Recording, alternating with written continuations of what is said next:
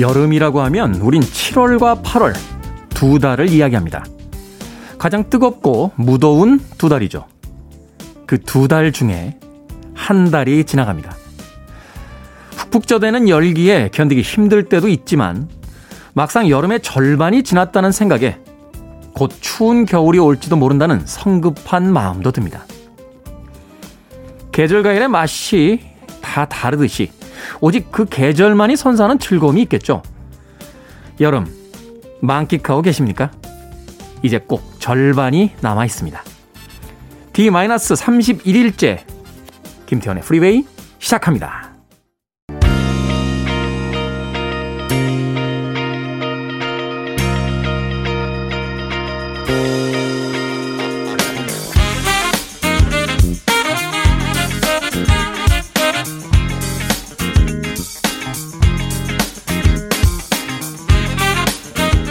빌보드 kid의 아침 선택, 김태훈의 프리웨이. 저는 클 태 자 쓰는 태디, 김태훈입니다. 자, 오늘 첫 번째 곡, 올리비아 뉴튼 존의 Magic으로 시작했습니다. 1980년 핫백 차트 1위에 머물러 있던 곡이었습니다. 자, 7월 31일 토요일입니다. 1부는요, 음악만 있는 토요일로 꾸며 드립니다.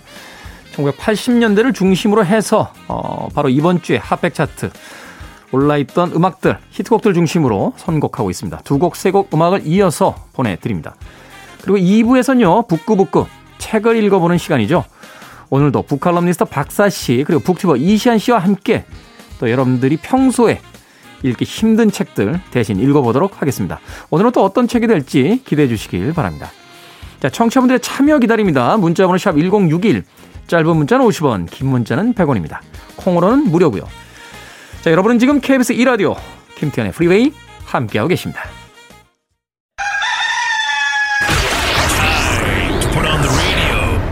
김태훈의 프리웨이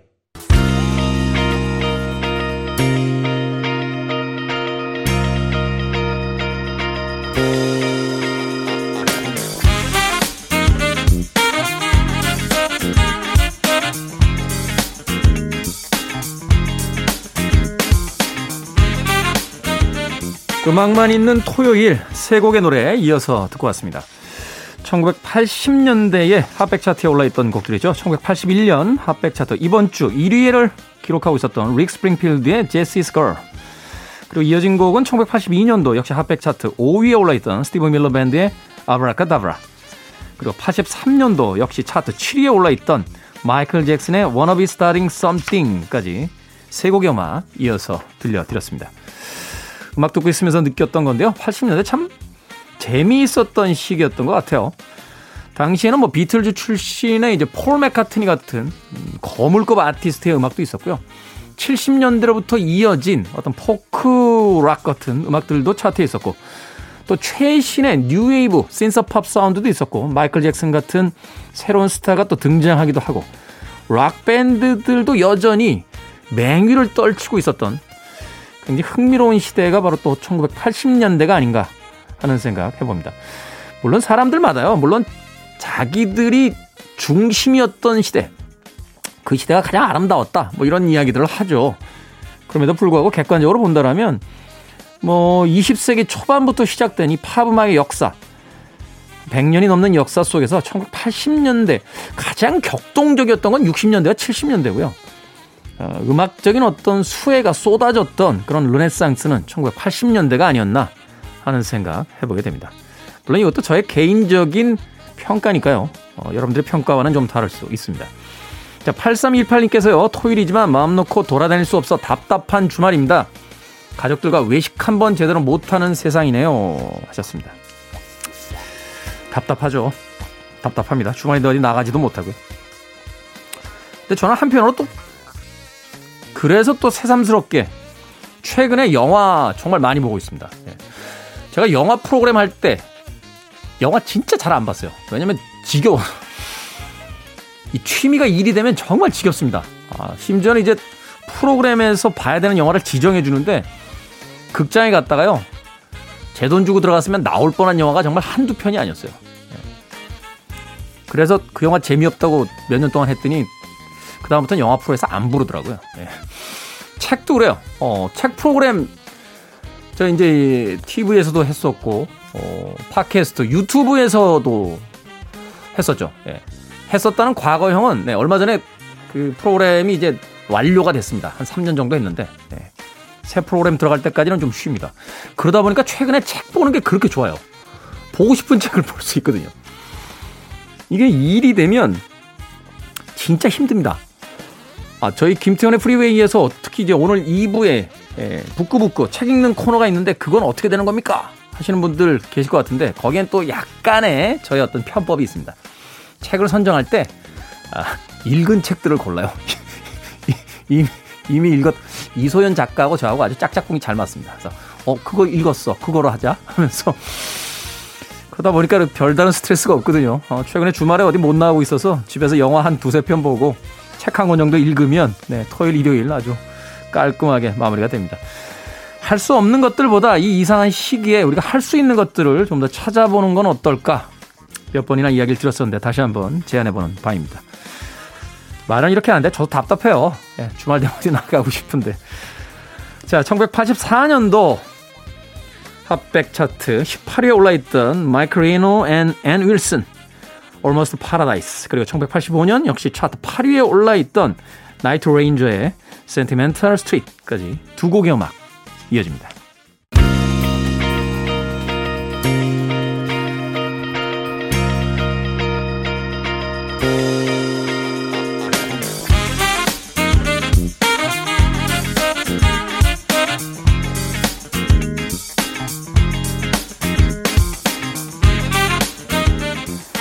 곡의 음악 이어서 듣고 왔습니다. 코로나 따위는 존재하지도 않았던 1986년도 핫백 차트 13위에 올라있던 곡이었죠. 타임엑스 소셜 클럽의 Rumors. 그리고 1987년도 역시 핫백 차트 15위에 올라있던 데비 깁슨의 Only in My Dreams까지 두 곡의 음악 이어서 듣고 왔습니다. 정윤성님, 태훈씨 너무 잘생겨서 괜히 질투납니다. 인생이 그래요. 불공평한 겁니다. 어쩌겠습니까? 태어날 때부터 이런 거. 자, 1661님. 테디, 창원 사는 소리 할매인데요. 지난 방송에서 창원에선 테디 얼굴 안 알아준다는 말은 그분 혼자만의 생각이니까 잘생긴 테디가 이해하시기 바랍니다. 진행 잘 하셔서 쭉 계속 하시리라 믿습니다. 아유, 소리 할머니, 감사합니다. 뭐, 굳이 이런 문자 안 주셔도 돼요. 알고 있습니다. 예, 그리고 제가 이해해야죠. 예, 이해합니다. 많이 가진 사람이 이해하는 거니까요. 네. 유경환, 유경환님. 테디 목소리는 임팩트가 있어서 귀에 쏙쏙 잘 들어와요. 학교 선생님이나 강의하셨으면 지금도 그렇지만 인기 실감하셨을 것 같습니다. 하셨습니다. 학교 선생님이요?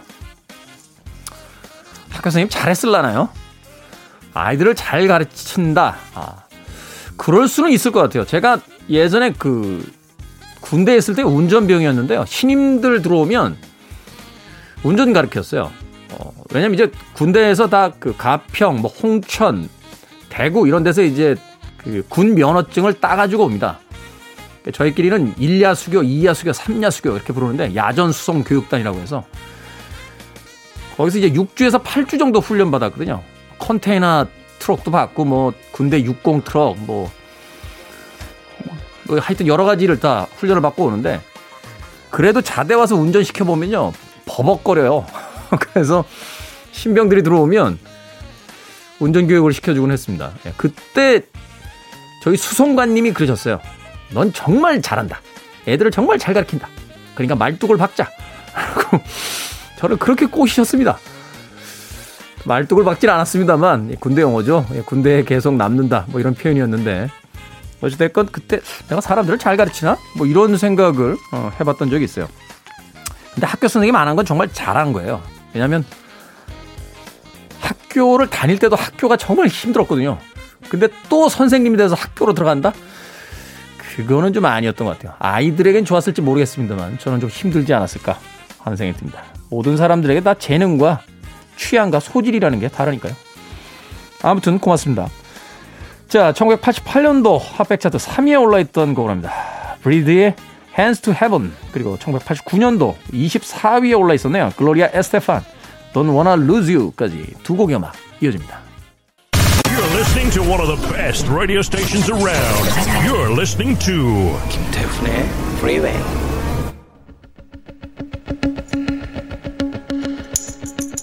빌보드 kid의 아침 선택 KBS 2 라디오 김태훈의 프리웨이 함께하고 계십니다. 자, 1부 끝곡입니다. 1987년도 차트 2위에 올라있던 U2의 곡 I Still Haven't Found What I'm Looking For 제가 이야기 들었나요? U2 한국 갔을 때 이 곡 직접 들었다고 2부에서 뵙겠습니다.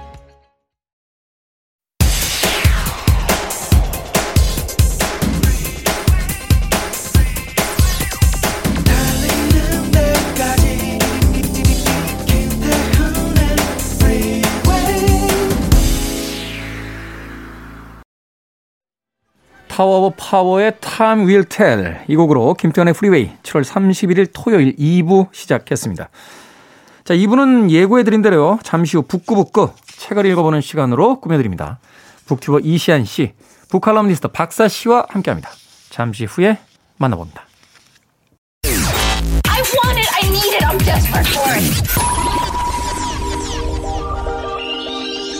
Okay, let's do it. 김태훈의 freeway.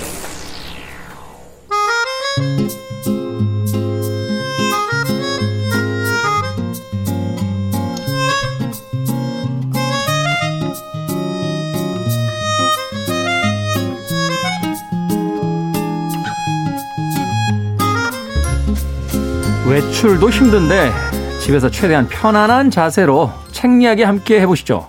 북구북구 오늘도 북튜버 이시안 씨, 북칼럼니스트 박사 씨와 함께합니다. 어서 오세요. 네, 안녕하세요. 안녕하세요. 반갑습니다. 반갑습니다. 사실 뭐 가을이 독서의 계절이다라고 하는데 가을에는 나가야죠. 그럼요, 놀아야죠. 네, 놀아야죠. 아유. 독서는 여름, 무더운 여름이나 아주 추운 겨울에 하기에 제일 좋은 게 아닌가 하는 생각이 드는데 두 분은 이 독서하기에 좋은 본인들만의 어떤 계절이라든지 시기 이런 게 있으세요? 어, 저는 시간 날 때요. 시간 날 때. 사실 여름도 너무 더워서 손에 안 잡히고 겨울은 음. 추워서 안 잡히고 음. 안 읽으려는 그런 뭐 어떤 핑계는 굉장히 많잖아요. 봄 가을에는 나가야 되니까 네. 안 읽히고. 네. 네. 그 안나까레리나의 법칙이 있잖아요. 안나까레리나의 법칙? 네. 모든 불행한 가정은 다 저마다의 그 이유로 불행하지만 음. 행복한 가정은 비슷하다. 뭐 아. 한 가지로 뭐 그런 것처럼 네. 네. 독서를 안 해야 되는 이유는 정말 많아요. 백만 가지 있죠. 네. 근데 독서를 해야 되는 이유는 읽고 싶으니까. 읽고 싶은. 네, 그래서 읽고 싶은 땡길 때 그게 음. 언제든 간에 그때 아. 저는 독서라는 게 제일 좋다고 생각합니다. 저도 그런 얘기 많이 해요. 그 책 많이 보는 친구들이 야 요새 또책안 보냐? 그럼 난 볼 필요가 없어. 왜? 네가 보잖아. 네가 보고 나랑 얘기를 하면 되지. 무슨 말도 안 되는 말. 그러니까 그런 이야기는 한 밤새서 할 수 있어요. 내가 책을 안 봐서 그런 이유는. 근데 그런 법칙들이 있다. 안나까리나의 법칙. 어, 그거 되게 인상적인데요. 박사 씨는 어떠세요? 이시안 씨가 시간 날 때요라고 말했는데 내가 여기서 아 저는 시간 내서 읽습니다라고 말하면 되게 잘, 잘난 척하는 어, 것 같죠. 그러니까 꼭저 약간 캐릭터가 네, 네.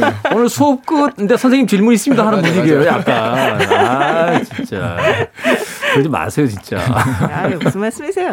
아유 우리 진짜 책은 시간 날 때도 읽고 시간 내서도 읽고 음. 충분히 그럴 만한 가치가 있는 거죠. 야 이렇게 그렇죠. 오늘 한번 정리를 해봅니다. 이제 집에 갈까요? 약간 약간 느낌이 반반 통닭 같은. 자 그렇다면 오늘 시간을 내서 읽는 박사 씨와 시간이 날 때 읽는 이시안 씨가 같이 읽어본 책. 자 H.G. 웰즈의 타임머신입니다. 타임머신, 이 H.G. 웰즈 참 대단한 작가잖아요. 네. 타임머신뿐만이 아니라 뭐 투명 인간, 네, 음. 네. 그것도 굉장한 고전이 됐고 또 아마 많은 분들께서는 이제 톰 크루즈가 주연을 맡았던 영화를 기억하실 거예요. 우주 전쟁. 네, 우주 전쟁. 음, 아, 스티븐 스필버그 감독의 아마 연출이었던 걸로 기억이 되는데 네. 톰 크루즈가 나왔던 영화 중에서 제일 이상하게 나왔어요. 네, 그 제일 이상했어요. 하여튼 사회적인 약간 루저의 아, 그죠? 그렇죠. 어. 네. 거기선 톰 크루즈보다 다코타 패닝이 훨씬 더 눈에 그렇죠. 띄긴 아역 배우였던 네. 다코타 패닝이 눈에 띄었고 네. 톰 크루즈는 되게 하여튼 뭔가 확실한 역할을 하는 배우로 알고 있는데 여기서는 약간 애매한 캐릭터로 나왔는데 영화는 굉장히 재밌었던 그런 기억이 납니다. 이 모든 것의 공통점이 바로 H.G. 웰즈가 원작자다 하는 건데 이 사람이 이 타임머신을 쓴 때를 보니까 1895년 무려 19세기입니다. 네. 그런데 그 시기에 이미 21세기의 어떤 미래들을 다 예측하고 있었던 대단한 사람이라는 생각이 음. 드는데 음. 어떤 작가인지 좀 먼저 소개를 좀 해주시죠.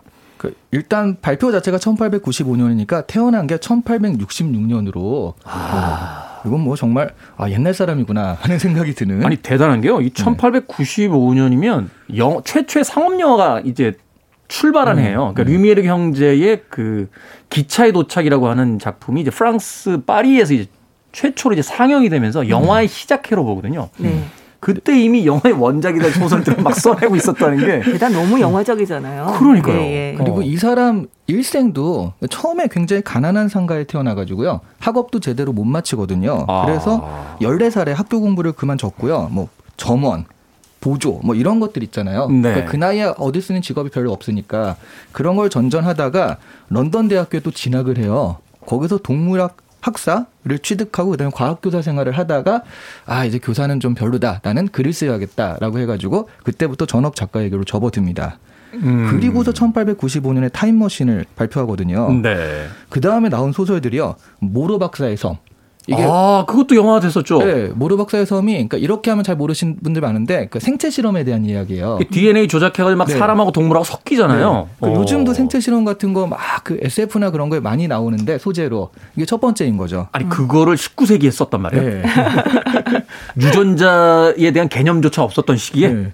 네. 그러니까 이런 것도 있었고요. 투명 인간, 그 말씀하신 우주 전쟁 같은 작품들을 계속 발표해 한 100여 편을 발표합니다. 네. 그래서 지금처럼 말하자면 지금 SF 컨텐츠에서 우리가 보고 있는 여러 가지 원형들을 거의 처음 쓰신 분이 바로 이분이라고 생각하시면 될 것 같아요. 대단하네요. 네. 어, 그, 그 이후에 우리가 뭐 소위 뭐 SF의 아버지다 하는 분들 몇몇 있잖아, 요 네. 그 안드로이드는 전기향의 꿈을 꾸는가? 네. 그 필립 케이딕, 필립 케이딕 네. 같은 그런 인물들이 있는데 그 인물들보다 훨씬 앞서서 네.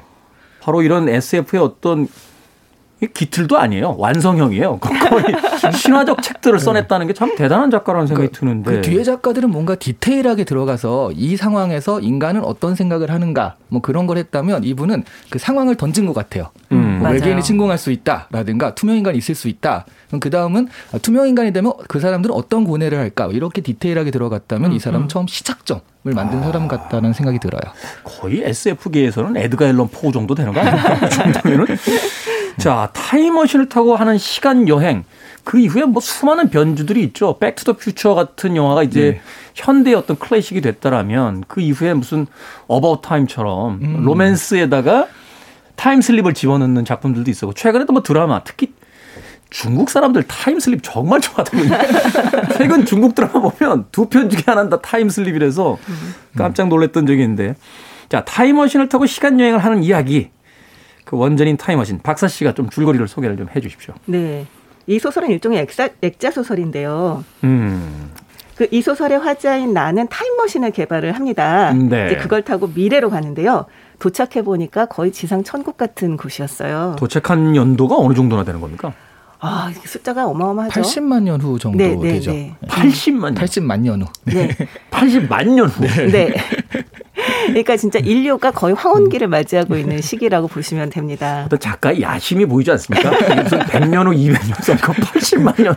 그러니까 니들이 상상할 수 없는 시대로 갈 거야. 막 이런. 그러니까요. 네. 아, 그때쯤 되면 그때도 아, 우리 뭐 오손네스 원년이다, 막 타이머시 원년이다 이러면서 또 축제를 할지 잘 모르겠네요. 네. 네. 어쨌든 갔는데 자연도 너무 아름답고요. 과일과 꽃도 풍부하고 그리고 인류가 좀 이상하게 진화를 해요. 키는 음. 한 1m 20cm 정도의 좀 소인인데 네. 정말 너무 천사 같아요. 작은 몸에 잘 웃고 잘 놀고 남녀 구분도 잘 안 되고 그런 태평한 사람들이 되어 있습니다. 이 아마도 문명이 발달하면서 경쟁이나 위협이 사라지다 보니까 이렇게 연약하고 태평하게 진화했나 보다. 이제 음. 그 나는 그렇게 생각을 해요. 그런데 타임머신은 도둑 맞습니다. 도둑 맞죠. 네. 네. 아무래도 이 사람들은 아닌 것 같은데 누가 그랬을까라고 의심을 하는데요.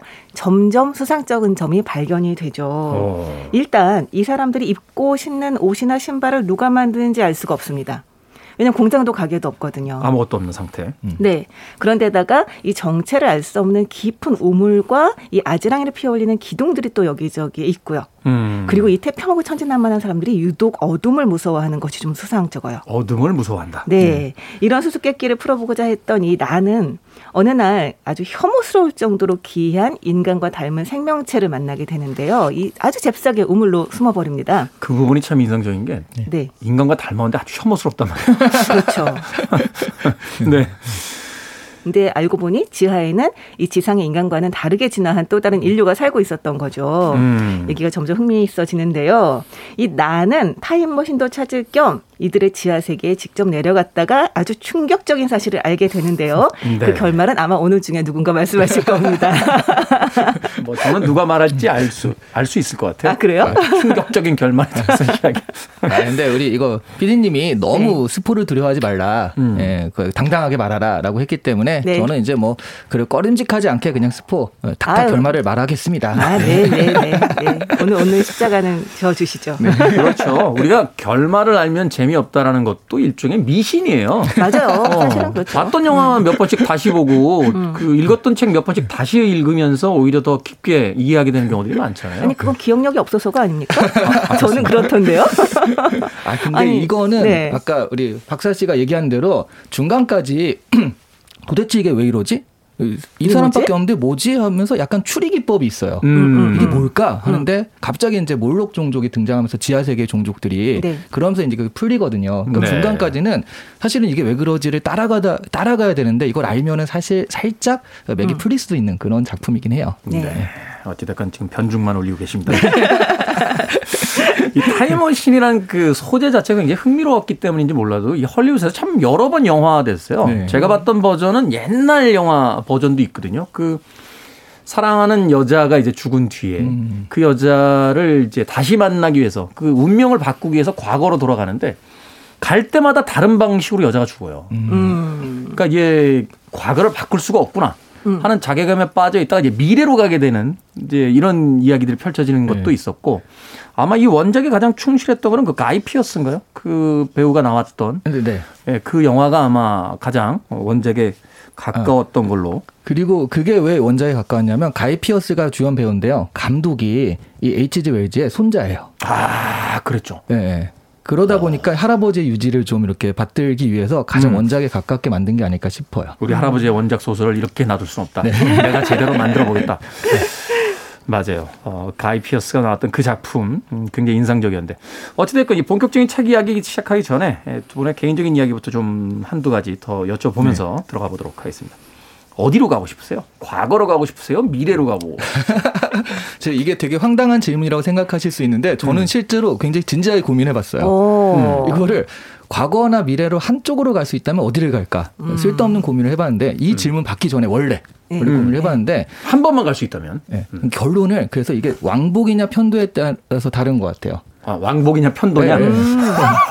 음. 와 진짜 디테일하게 고민하셨다. 왕복이면 네. 네. 왕복이면 미래로 갈 것 같아요. 미래로 가야죠. 어, 네. 왕복은 미래로 알고. 가가지고 이제 가진 여러 가지 그 아니 일단 미래로 가면 네. 일단 코인하고 주식을 먼저 봐야 된다. 미래로 가면 그렇죠. 네.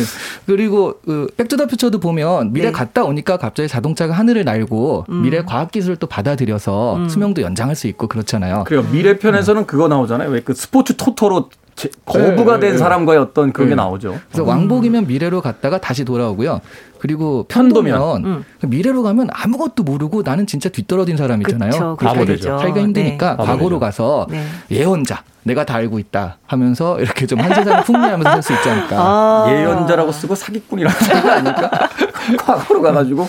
근데 우리 진짜 남이아 자파점의 기적을 보면 음. 진짜 그 미래를 알고 있다라는 이유만으로 진짜 과거에 네. 어떤 사람에게 부자가 될 수 있는 정보를 주잖아요. 그렇죠. 네. 그런 면에서는 굉장히 과거로 가는 것도 의미가 있겠네요. 네. 그래서 음. 왕복과 편도를 좀 구분해서 저는 어, 가도록 네. 하겠습니다.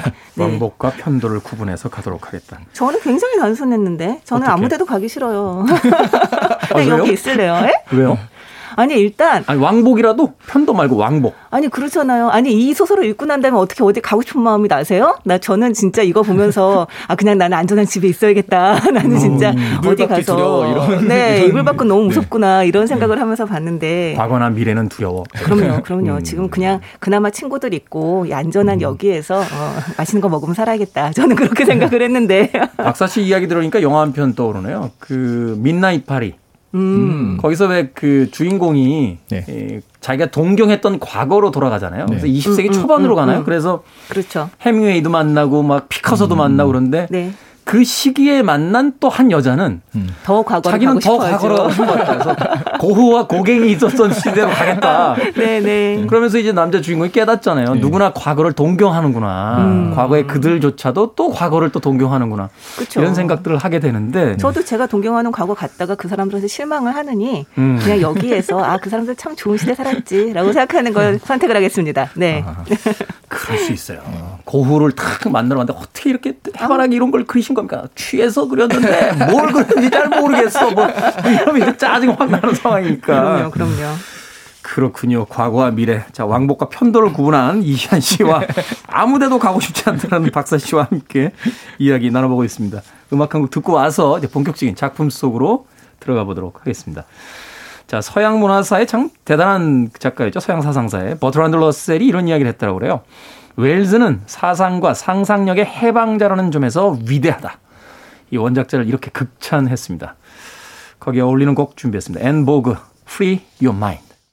Free Your Mind 할 때의 그 한 멜로디가 귀에 익숙하실 겁니다. 김태훈의 프리웨이의 징글로 사용하고 있죠. En Vogue의 Free Your Mind 들렸습니다. 빌보드 키드의 아침 선택, KBS 2라디오, 김태훈의 프리웨이. 오늘 책을 읽어보는 시간, 북구북구, 이시안 씨, 박사 씨와 함께 H.G. 웰즈의 타임머신 읽어보고 있습니다. 자, 이 1895년도의 작품인데 미래의 종족들, 인간의 먼 후손들에 대한 이야기가 나옵니다. 여기서 이제 엘로이와 몰록이라고 하는 두 개의 이제 종족에 대한 이야기가 나오는데 네. 미래라고 이야기하지만 이 미래에 대한 이야기 속에 등장하는 이 두 개의 종족은 사실 이제 웰즈가 살았던 그 시대의 어떤 시대상을 반영하고 있다라는 또 생각이 들거든요. 네, 네. 진행이 퇴화한 지만 평화롭고 안정적인 사회를 이루고 있는 집단과 그들을 이용하려고 하는 탐욕스러운 또 하나의 어떤 괴기스러운 집단. 이게 이야기하고 있는 바는 과연 어떤 것일까요? 일단 그 당시가 한참 자본주의가 융성하던 시기였잖아요. 음. 그렇죠. 네. 이제 소위 자본주의가 막그 산업혁명과 함께 끌어오르던 시기였죠. 네. 그러면서 음. 이제 빈익빈 부익부가 좀 심해지고 지금처럼 어떤 복지라는 개념이 별로 없었기 때문에 복지가 어디 있어요? 그때 네. 저 꼬마의 아이들도 다 공장 나가서 아동 노동하고 아동 학대하던 네, 네. 시절 뭐 다섯 살 때부터 일하고 막 그러던 음, 음, 시기였기 음. 때문에 그때 지배 계급과 피지배 계급 그러니까 노동자 계급과 자본자 계급 자본가 계급의 어떤 차이가 극명하게 갈리던 시기였거든요. 맞아요. 그거를 80만 년 후라고 상정을 해버리니까 이게 진화로까지 연결됐다라는 개념이라고 보시면 될 것 같아요. 네, 네. 한편에서는 참 명리했다는 게 그 시대 의 네. 이야기로 쓰면 또 여러 공격받을 네. 수 있으니까 네. 아니 이거 예, 미래 얘기야 네. 그 SF인데 왜 거기다가 이렇게 진지하게 다가와 뭐 이렇게 이제 피해갈 수 있는 구멍까지 그렇죠. 이제 만들어진 네. 거죠. 그래서 네, LOE 같은 경우들이 지배 계급이 좀 잘 진화된 형태. 음. 그래서 막 놀고 먹고 막 굉장히 한가로워 보이고 음. 그리고 표피적으로는 그렇죠 표면적으로 그렇죠. 음. 그리고 지하 세계로 숨어든 사람들은 이제 노동자 계급이 진화를 해서 그렇게 됐기 때문에 지하로 가서 이제 좀 뭔가 태양 밑에서 살지 못하니까 안 좋은 느낌인데 말하자면 지배 계급과 피지배 계급 근데 처음에 이 사람이요 그런데 왜 그 피지배 계급이 훨씬 더 강한 것 같은데 지배 계급을 왜 어, 말하자면 다시 이제 권력을 다시 못하나 네, 그렇게 음. 못하나 생각을 했는데 알고 보니까 그렇지 않더라는 거죠. 아 이게 여기서 스포가 되는 건데 아, 얘기를 해도 될 아, 네, 합시다까지 거. 십자가를 지시죠. 네. 네. 그러니까 엘로이족들이요 처음에 한가롭게 막 초원에서 막 놀고 하는 그런 것들이 나중에 보니까 소가 노는 거나 비슷한 거예요. 음. 그러니까 가축들이 놀고 있는 네, 것처럼 몰록족들이 사육을 하는 거나 마찬가지였던 거죠. 음. 네. 그러면서 아 나중에 보니까 실제로 엘로이들을 잡아먹고 살기도 하고요. 네. 그러니까 지배 계급이 너무 무력해져 가지고 오히려 피지배 계급에게 역전당한 상태가 된 겁니다. 사실 그런 어떤 아이디어는 이후에 그 매트릭스 같은 경우 인간을 이제 배터리로 쓰는 어떤 그 미래 사회에 대한 이야기 뭐 이런 것들에도 음. 영감을 준 것 같고 참 네. 작품이 그냥 함유성이 참 크다라는 또 생각을 해봤는데요. 이게 또 복선이 깔려 있는 게 네. 이제 그 당시에는 그러니까 일테면 그 미래에는 되게 많은 발전을 이루어서 모기도 없고 전염병 전염병 하는 병균도 없고 그, 그 부분이 되게 인상적이었던 게 네. 모기가 없다는 아, 너무 좋아요. 19세기에도 모기가 얼마나 힘들었으면 모기가 없다는 걸 설정을 해놨을 때 빵 터졌어요, 사실은. 네, 네. 그러면서 대부분의 소나 뭐 양이나 이렇게 고기로 먹을 수 있는 그런 가축들, 그런 동물들도 멸종을 한 상태다라고 하는 걸 전제로 이야기를 하고 있습니다. 음, 네. 그래서 엘로이족들은 되게 평화롭게 과일을 먹으면서 살고 있죠. 그렇죠. 네. 그런데 알고 보니까 이제 그 몰록족들은 다른 방법으로 고기를 그런 식으로 이제 먹고 있었던 거죠. 음. 근데 진짜로 굉장히 설득력이 있어요, 이 얘기가. 그러니까 지금 같은 경우도 지상에 되게 좋은데, 그러니까 전망 좋고 자연 풍광 좋고 이런 넓은 땅들은 부자들이 차지를 하고 있잖아요. 그렇죠. 음. 네. 그리고 실제 그 독점이 점점 넓어지고 있는 면이 있고요. 그렇죠. 그리고 사실 그 문명의 이기들이라고 뭐 지하철도 그렇고 뭐 공장들도 이제 약간 지하로 내려가고 그러니까 일테면 자연의 그 혜택을 받을 필요가 없는 것들은 좀 지하로 내려가는 그때 당시에는 그런 풍조들이 있었고 네. 사실 지금 도 없다고 말하기는 어렵잖아요. 맞아요. 네. 그렇게 되면서 이 계급이 공고화되면 어떻게 될 것인가라는 이 얘기는 정말 너무 설득력이 있어서 소름이 끼치더라고요. 음. 네. 음, 그리고 말씀하신 그러니까 결국 에로이드를 잡아먹고 살게 된 것은 대형 동물이 다 멸종돼서잖아요. 네. 근데 이게 지금 옛날 얘기인데 사실은 음. 사피엔스 유발라라리가 사피엔스 같은 데서 분석한 바에 의하면 인간이 상륙한 곳 그런 곳에서 대형 동물들이 멸종이 됐다고 하잖아요. 잡아먹어서. 그렇죠. 그거를 일단 100년도 넘게 이때 전에 이미 좀 예견을 했다. 인간에 의해서 대형 동물들이 멸종당할 수 있다.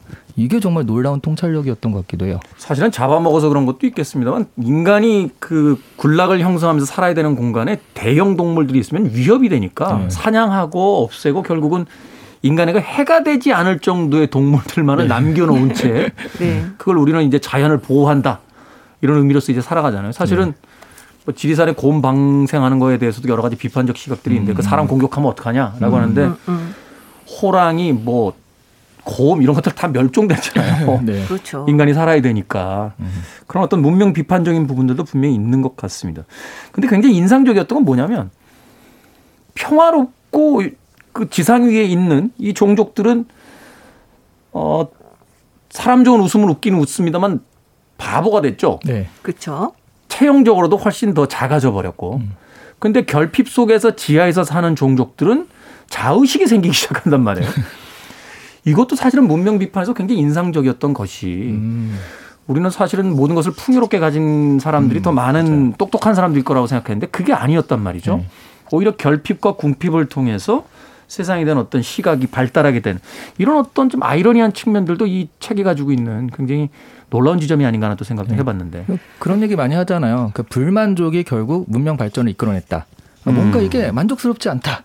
그냥 TV가 있는데 맨날 TV 키러 왔다 갔다 하기 너무 싫어. 그러니까 리모컨이라는 게 만들어지고요. 불편함을 통해서 뭔가 네. 고민하기 시작하는 거. 네. 그래서 음. 뭔가 불만족스럽고 불편하고 이런 것들 때문에 나아지는데 그런 게 없고 그냥 모든 생활에 만족해.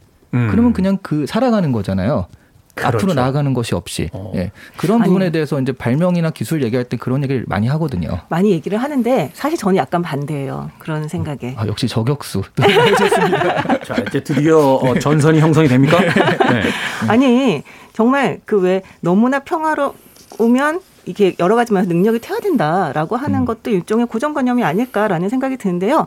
그렇기 때문에 지금 현재 사회에서는 무조건적인 경쟁. 그러니까 음. 하여튼 일테면 이 동물로부터 동물이나 자연재해로부터 어떠한 그 위협을 받지 않는 상태에서도 인간들끼리의 경쟁을 몰아넣어서라도 어떻게든지 긴장을 유지하려고 하는 경향을 보인다는 거죠. 소위 신자유주의라고.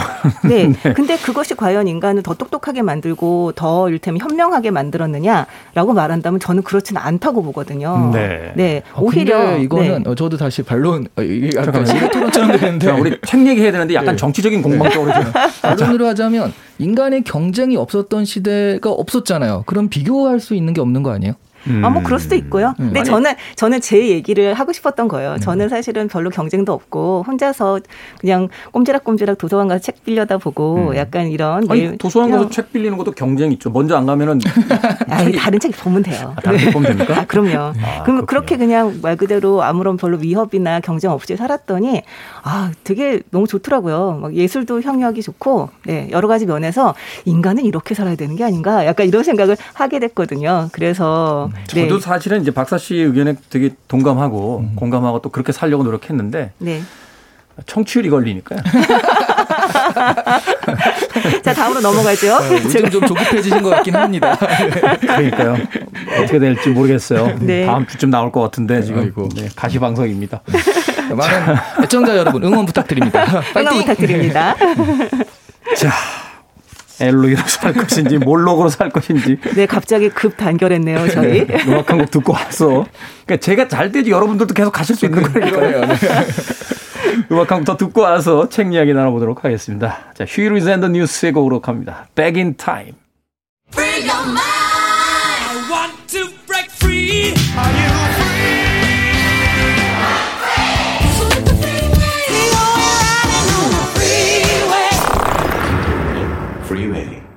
빌보드 키드의 아침 선택, 김태훈의 프리웨이. 오늘 토요일 2부 순서, 북구북구, 북칼럼니스트 박사 씨, 북튜버 이시안 씨와 함께 H.G. 웰즈의 타임머신 읽어보고 있습니다. 자, 시간 여행자. 간신히 타임머신을 찾습니다. 찾는데, 이분 참 이상해요. 자기가 만들어 놓고 버튼도 잘못 누릅니다. 그래가지고, 과거로 가야 되는데, 그러니까 현재로 돌아가야 되는데, 더 먼 미래로 가버리잖아요. 네. 여기서부터의 상상력도 참 놀라워요. 네. 오히려 더 먼 미래로 갔는데 지구라는 이 행성은 오히려 더 먼 과거로 간 것처럼 최초의 지구처럼 네. 변해 있습니다. 네. 그러면서 또 다시 어떤 일들이 생기기 시작하는데, 네. 아, 아 이거 스포입니까? 이거 제, 제 담당인가요? 네. 갑자기 제가, 제가 빤히 쳐다보고 있지 않습니까? 네, 저를 보고 계시는데요. 네. 네. 이어주셔야죠. 가면은요. 아무것도 없고 그 정말 태초의 지구처럼 그러니까 식물들만 거의 있다시피 하고 음. 뭐 중간에 잠깐 멈추는데 뭐 거대한 갑각류가 나온다든가 그러니까 네. 지금처럼 보이는 생물이라는 건 없고요. 괴상한 생명체들이 있다가 결국 끝까지 가면 진짜 아무것도 없게 되거든요. 원시 네. 사면충 같은 뭐 그런 네, 것들이 그런 등장하고. 네, 근데 네. 사실 보면 이게 태양이 수명이 영원하진 않아요. 음. 태양도 한 100억, 120억 년 정도의 수명이라고 하고 지금 45억 년 정도 됐다고 하니까. 120억 년이면 영원한 거 아닙니까? 그렇죠. 우리 인간에 비하면. 인간이 정말 통이 커요. 그러니까. 정말. 아, 영원한 건 없어. 120억 년이면 영원한 거 아닌가요? 근데 이 H.G. 웰즈는 그런 부분을 묘사하고 싶었던 것 같아요. 네. 보면은 태양 자체가 굉장히 커져 있는데 사실 그 별의 어떤 탄생과 그 죽음까지 보면 적색 거성이라고 해서 굉장히 커지고 온도는 낮아지만 굉장히 커졌 다가 그다음에 나중에 다시 백색 개성으로 쪼그라들잖아요. 음, 네. 그런 모습들을 묘사했다라고 보이거든요. 그 적색 거성의 모습을. 근데 사실은 어 이게 80 몇만 년, 이게 30만 년 정도에서 120 몇만 년 후니까 그렇게까지 빨리 가진 않을 텐데 어쨌든 저는 이게 천문 그 지구과학이죠. 지구과학까지 여기 들어가 있어가지고 깜짝 놀랐습니다. 네. 그만큼 이 SF 소설을 쓸때 단지 황당한 상상력만이 아니라 네. 그때까지 나와 있던 어떤 과학 기술들과 과학적 상상들이 이제 들어가면서 저희끼리 그런 얘기하는데 이제 이 그 책 안에서의 어떤 현실성은 생기잖아요.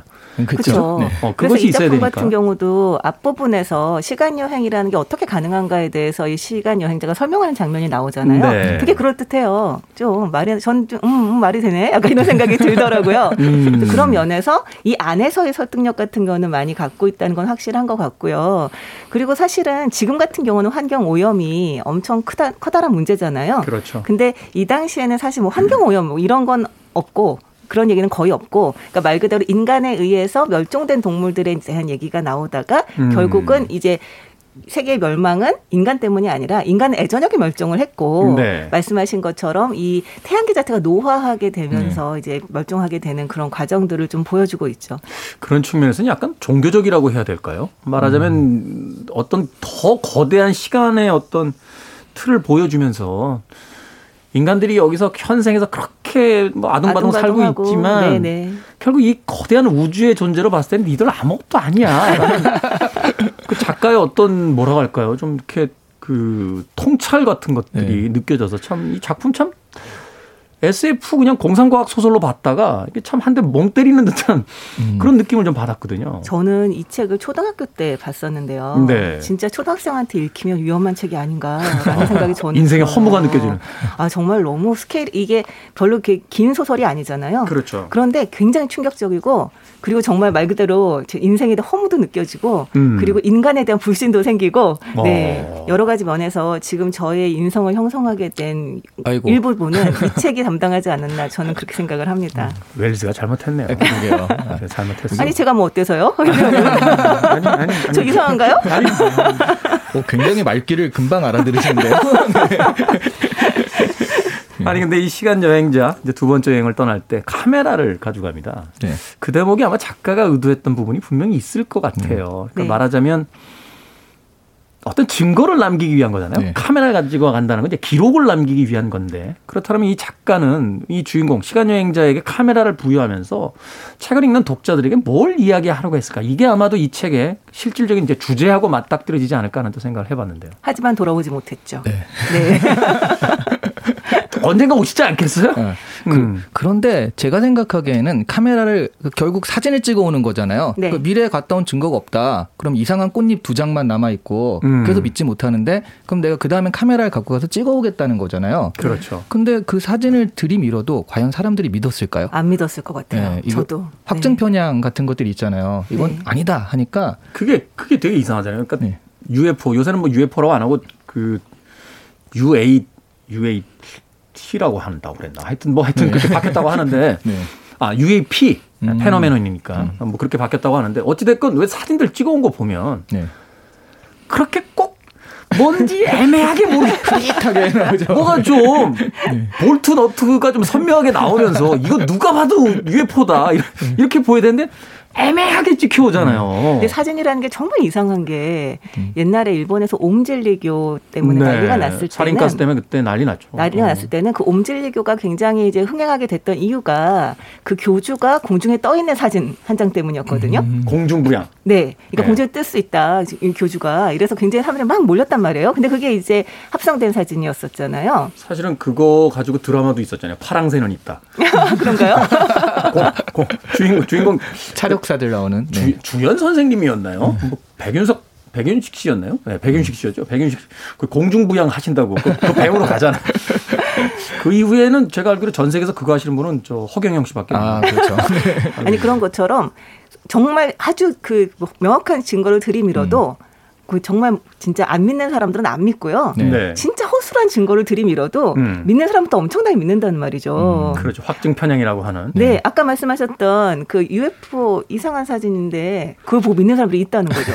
지구가 평평하다고 믿는 분들 지구가 평평하다고 믿는 분들도 네, 계시고. 네, 네. 얼마 전에 그 민간 항공 그 우주 비행선 나가서 네. 지구가 동그랗지 않냐라고 했더니 그거 다 창문에다가 비디오 빔 쏴서 그렇게 보여준다. 평평협회에서 또 얘기하더라고요. 대단하신 분들이에요. 아, 네. 음. 정말로 뭐랄까 그런 걸 보면은 아무리 무슨 증거를 만들고 아무리 실감나게 이야기를 하고 한다고 해도 사실은 음. 뭐 설득하기는 정말 어렵지 않았을까 뭐 그런 그 생각은 그, 듭니다. 그래서 이 소설에서 사진기를 갖고 갔지만 돌아오지 못하는 게 사실은 가장 최선의 결론이 아니었을까. 네. 음. 돌아왔다가 사실 미래가 어쩌면 뭐 그거 가지고 싸우고 뭐 이런 모습보다는 그냥 그래서 역사 속으로 사라졌다. 네. 이렇게 하는 게 최선이 아니었을까 하는 생각이 사실 들어요. 돌아오시면 안 되죠. 그러면 음. 우리 역사에 타임머신이 있어야 되는데 음. 없잖아요. 네. 그렇죠. 가지고 가셨어야죠. 네. 음. 그 이야기가 이 책의 어떤 주제인 것은 분명한 것 같습니다. 어, 한 연예인의 이야기가 떠오르네요. 어, 수많은 증거를 들이더라도 그들은 그걸 믿으려고 하지 않고 자기가 믿고 있는 걸 그냥 믿으려고 음. 한다. 진실이 중요한 게 아니다. 라는 이야기를 했던 한 연예인의 이야기가 이 웰즈의 타임머신이라는 이야기와 중첩되면서 다시 한번 생각이 나게 됩니다. 자, 이 책을 마무리하면서 다시 한번 여쭤보겠습니다. 어, 두 분은 미래와 과거. 자, 편도만 이야기합니다. 편도. 어느 순간으로 가고 싶으십니까? 어느 순간으로? 아, 어느 순간이요? 음. 네. 아우, 그거 진짜 어려운데요? 순간을 얘기하자면? 음. 저는, 그러면 음. 안갈 것 같아요. 안 간다? 네, 과거, 순간을 정하는, 왜냐하면 네. 보통 그건 미래의 순간보다 과거의 순간 가서 내가 뭐 좀 잘못했던 걸 고치고 싶은 거잖아요. 음. 네, 근데 뭐 고쳐봤자 얼마나 달라지겠습니까? 우리는 참 이 그 허황 된 질문에 너무 쓸데없이 진지해. 아 그런가요? 이시안 씨는 그렇게 안 간다고 이야기하셨고 박사 씨는 저라면 조금 더 한 두시간 뒤쯤에 과거 그 미래로 가고 싶어요. 두시간 전쯤의 네. 미래. 아니 미, 2시간 뒤의 미래. 두시간 네, 뒤의 미래. 네, 네. 아. 그때쯤 되면 집에서 고양이를 안고 있을 테니까. 아. 네. 보장된 보장되는 행복의 순간으로 가고 네, 싶어요. 네, 퇴근하는 과정이 너무 귀찮다. 과정, 너무 귀찮으니까 그때로 가고 싶네요. 음, 네. 저는 한 300, 한 30일 전 정도로 돌아가고 음. 싶어요. 아, 이거 시작할 때. 네. 네. 이 라디오 시작할 때. 청출 공약 이런 거 안 했을 것 같아요. 그 말을 하고 싶어서 역시, 지금 이거를 네. 말씀하셨군요. 후회하는 순간은 가게 되어 있습니다. 열심히 하겠다 정도만 여러분 열심히 하겠습니다. 정말. 애청자 여러분의 관심이 필요합니다. 네네. 아, 청취율 두배 곧 오를 수 있겠죠. 네. 네. 그러니까 1년이란 얘기 안 했을 것 같아요. 청출 두 배, 언젠간 올리겠습니다. 이렇게. 자, 이 책에 대한 한 줄 추천사, 아, 짧게 부탁드립니다. 아, 저는 예전에 무한하게 도전하는 프로그램 있었잖아요. 아, 종영됐으니까 얘기도 되는 거죠. 무한도전. 무한도전 네. 같은 소설이라고 생각합니다. 음. 이게 무한도전이 보면 예능으로 봤다가 굉장히 다큐적인 아, 음. 저런 사람들이 있었지 하고 그 사회적인 현실에 좀 눈을 돌리게 되는 그런 에피소드들이 있었잖아요. 네. 그런 것처럼 예능으로 접근했는데 굉장히 좀 생각을 하게 하는 인간의 음. 미래에 대해서 예, 그런 네. 소설이었습니다. 네. 자, 박사 씨는? 네, 저도 인류의 미래를 좀 진지하게 고민해보고 싶다 하는 분이라면 한번 짧고 강렬하게 읽어보실 만하지 않을까라는 생각이 듭니다. 또한 그냥 재미를 가지고 읽어도 네. 충분히 흥미진진한 음, 네. 그런 소설이죠. 여름밤이 덥다면 한번 읽어보세요, 음. 여러분. H.G. 웰즈의 타임머신은 아마 이런 책이 되지 않을까 싶어요. 읽고서 계속 이 H.G. 웰즈의 책들을 찾아 나서는 책이 될지 아니면 아 뭐 이런 게 있어 그리고 다시는 보지 않게라든지 둘 중에 하나가 되지 않을까 하는 생각이 듭니다. 자 오늘은 타임머신 북구북구에서 어, 두 분과 함께 읽어봤습니다. 다음 주 책 예고 드립니다. 루이스 세풀베다 뭐 대단한 작가죠. 루이스 세풀베다의 연애 소설 읽는 노인 이라는 책 다음 주에 읽어보도록 하겠습니다. 여러분들께서도 함께 읽고 와주시면 더 재미있지 않을까 하는 생각이 듭니다. 자, 북튜버 이시안 씨, 북칼럼니스트 박사 씨와 함께 책 읽어봤습니다. 고맙습니다. 네, 네 감사합니다. 음악 듣고 옵니다. 아쿠아입니다. Turn Back Time.